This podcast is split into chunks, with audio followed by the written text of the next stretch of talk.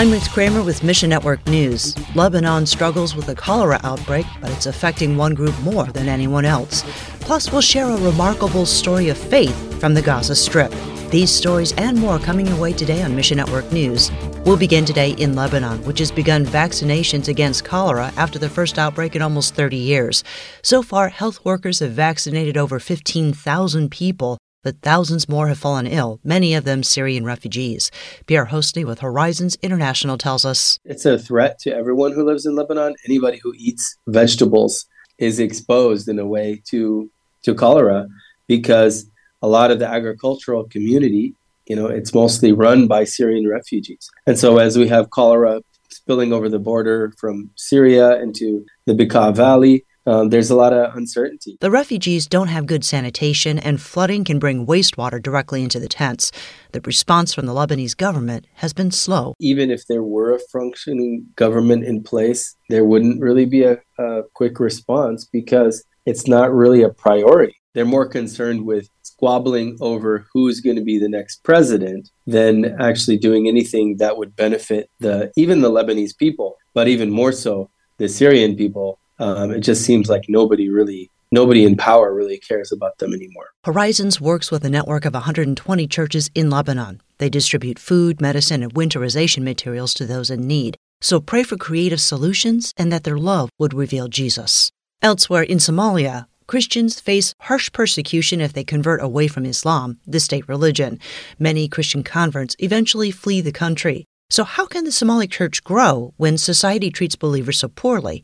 Jacob is a partner with the Voice of the Martyrs Canada. He says Christians outside of Somalia are eager to help the church grow but they need to let Somali believers do it within their own culture. But don't force them to behave in a way that you think that is the traditional way. Jesus did not come to change the culture. Instead, Jesus proclaims his message within cultures. It doesn't matter whether I'm eating with the left, uh, left hand or right hand, but am I eating? That is the thing. Some Christian ministries or denominations expect the Somali church to look like Western churches Instead, Jacob encourages listeners to pray for the Somali church as it is. Because we have quite a number of believers who have come up and who are really connecting with their people now in the network in the regions. So let's pray for the, the networking to be even stronger. Let's pray for also the resources to be able to educate the children of these families Believers in Somalia and Christians outside the country need one another, says Jacob, so ask God to strengthen them. And if you line up a row of dominoes on edge and then tip the last one forward, what happens? The whole row falls as the momentum of one carries on, right?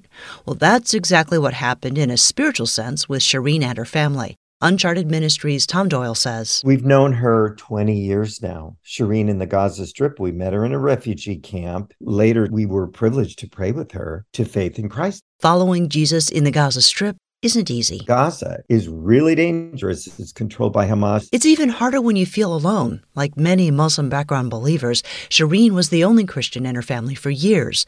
Then, one by one, Shareen's family members started turning to Christ. When we told her story and people started to pray, the dominoes started to fall. It's God's divine domino effect. Through this one believer, her husband came to faith, and her sister and her parents her husband's parents. It's getting bigger and bigger. Today, we're hearing about believers coming to faith weekly in Gaza that come from a Muslim background. It's super dangerous there, but they are willing to count the cost. Find your place in the story at missionnews.org. Mission Network News is a service of One Way Ministries in the Middle East and North Africa, where it's difficult and dangerous to follow Jesus.